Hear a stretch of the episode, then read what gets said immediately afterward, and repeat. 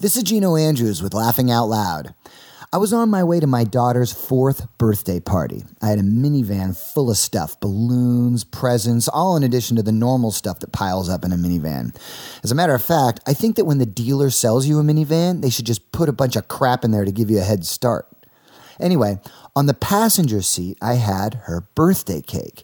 It was precariously placed in such a way that if I went too fast, the cake would slide back, or if I stopped too abruptly, it would slam into the dashboard.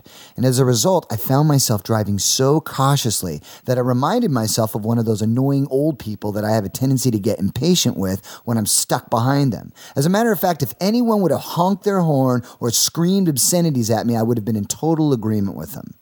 But in regards to patience, that day gave me an interesting tool. Whenever I'm stuck behind some person driving so slow and so holding me up from where I want to get to that I want to climb out of my skin and strangle them, I try to imagine them driving with their daughter's birthday cake placed ever so precariously on the seat next to them.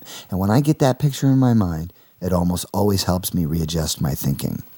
Jacob M. Braude said, Consider how hard it is to change yourself and you'll understand what little chance you have in trying to change others. Which reminds me of a joke.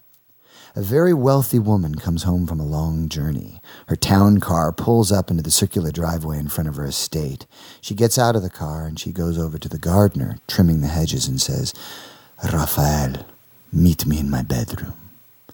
Moments later, he shows up and she says, Raphael, take off my blouse. He says, Madam, I beg you, please don't make me do this. She says, Raphael, do as I say. And he takes off her blouse. She says, Raphael, take off my skirt. He says, Madam, I beg of you, please don't make me do this. She says, Raphael, do as I say. And he takes off her skirt. She says, Raphael, take off my brassiere. He says, Madam, I beg of you, please don't make me do this. She says, Raphael, do as I say. And he takes off her brassiere.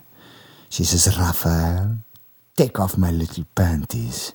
He says, Madam, I beg of you, please, please don't make me do this. She says, Raphael, do as I say.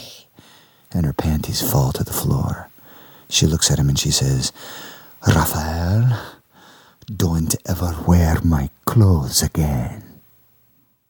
That's my joke for this week. I'm Gino Andrews with Laughing Out Loud.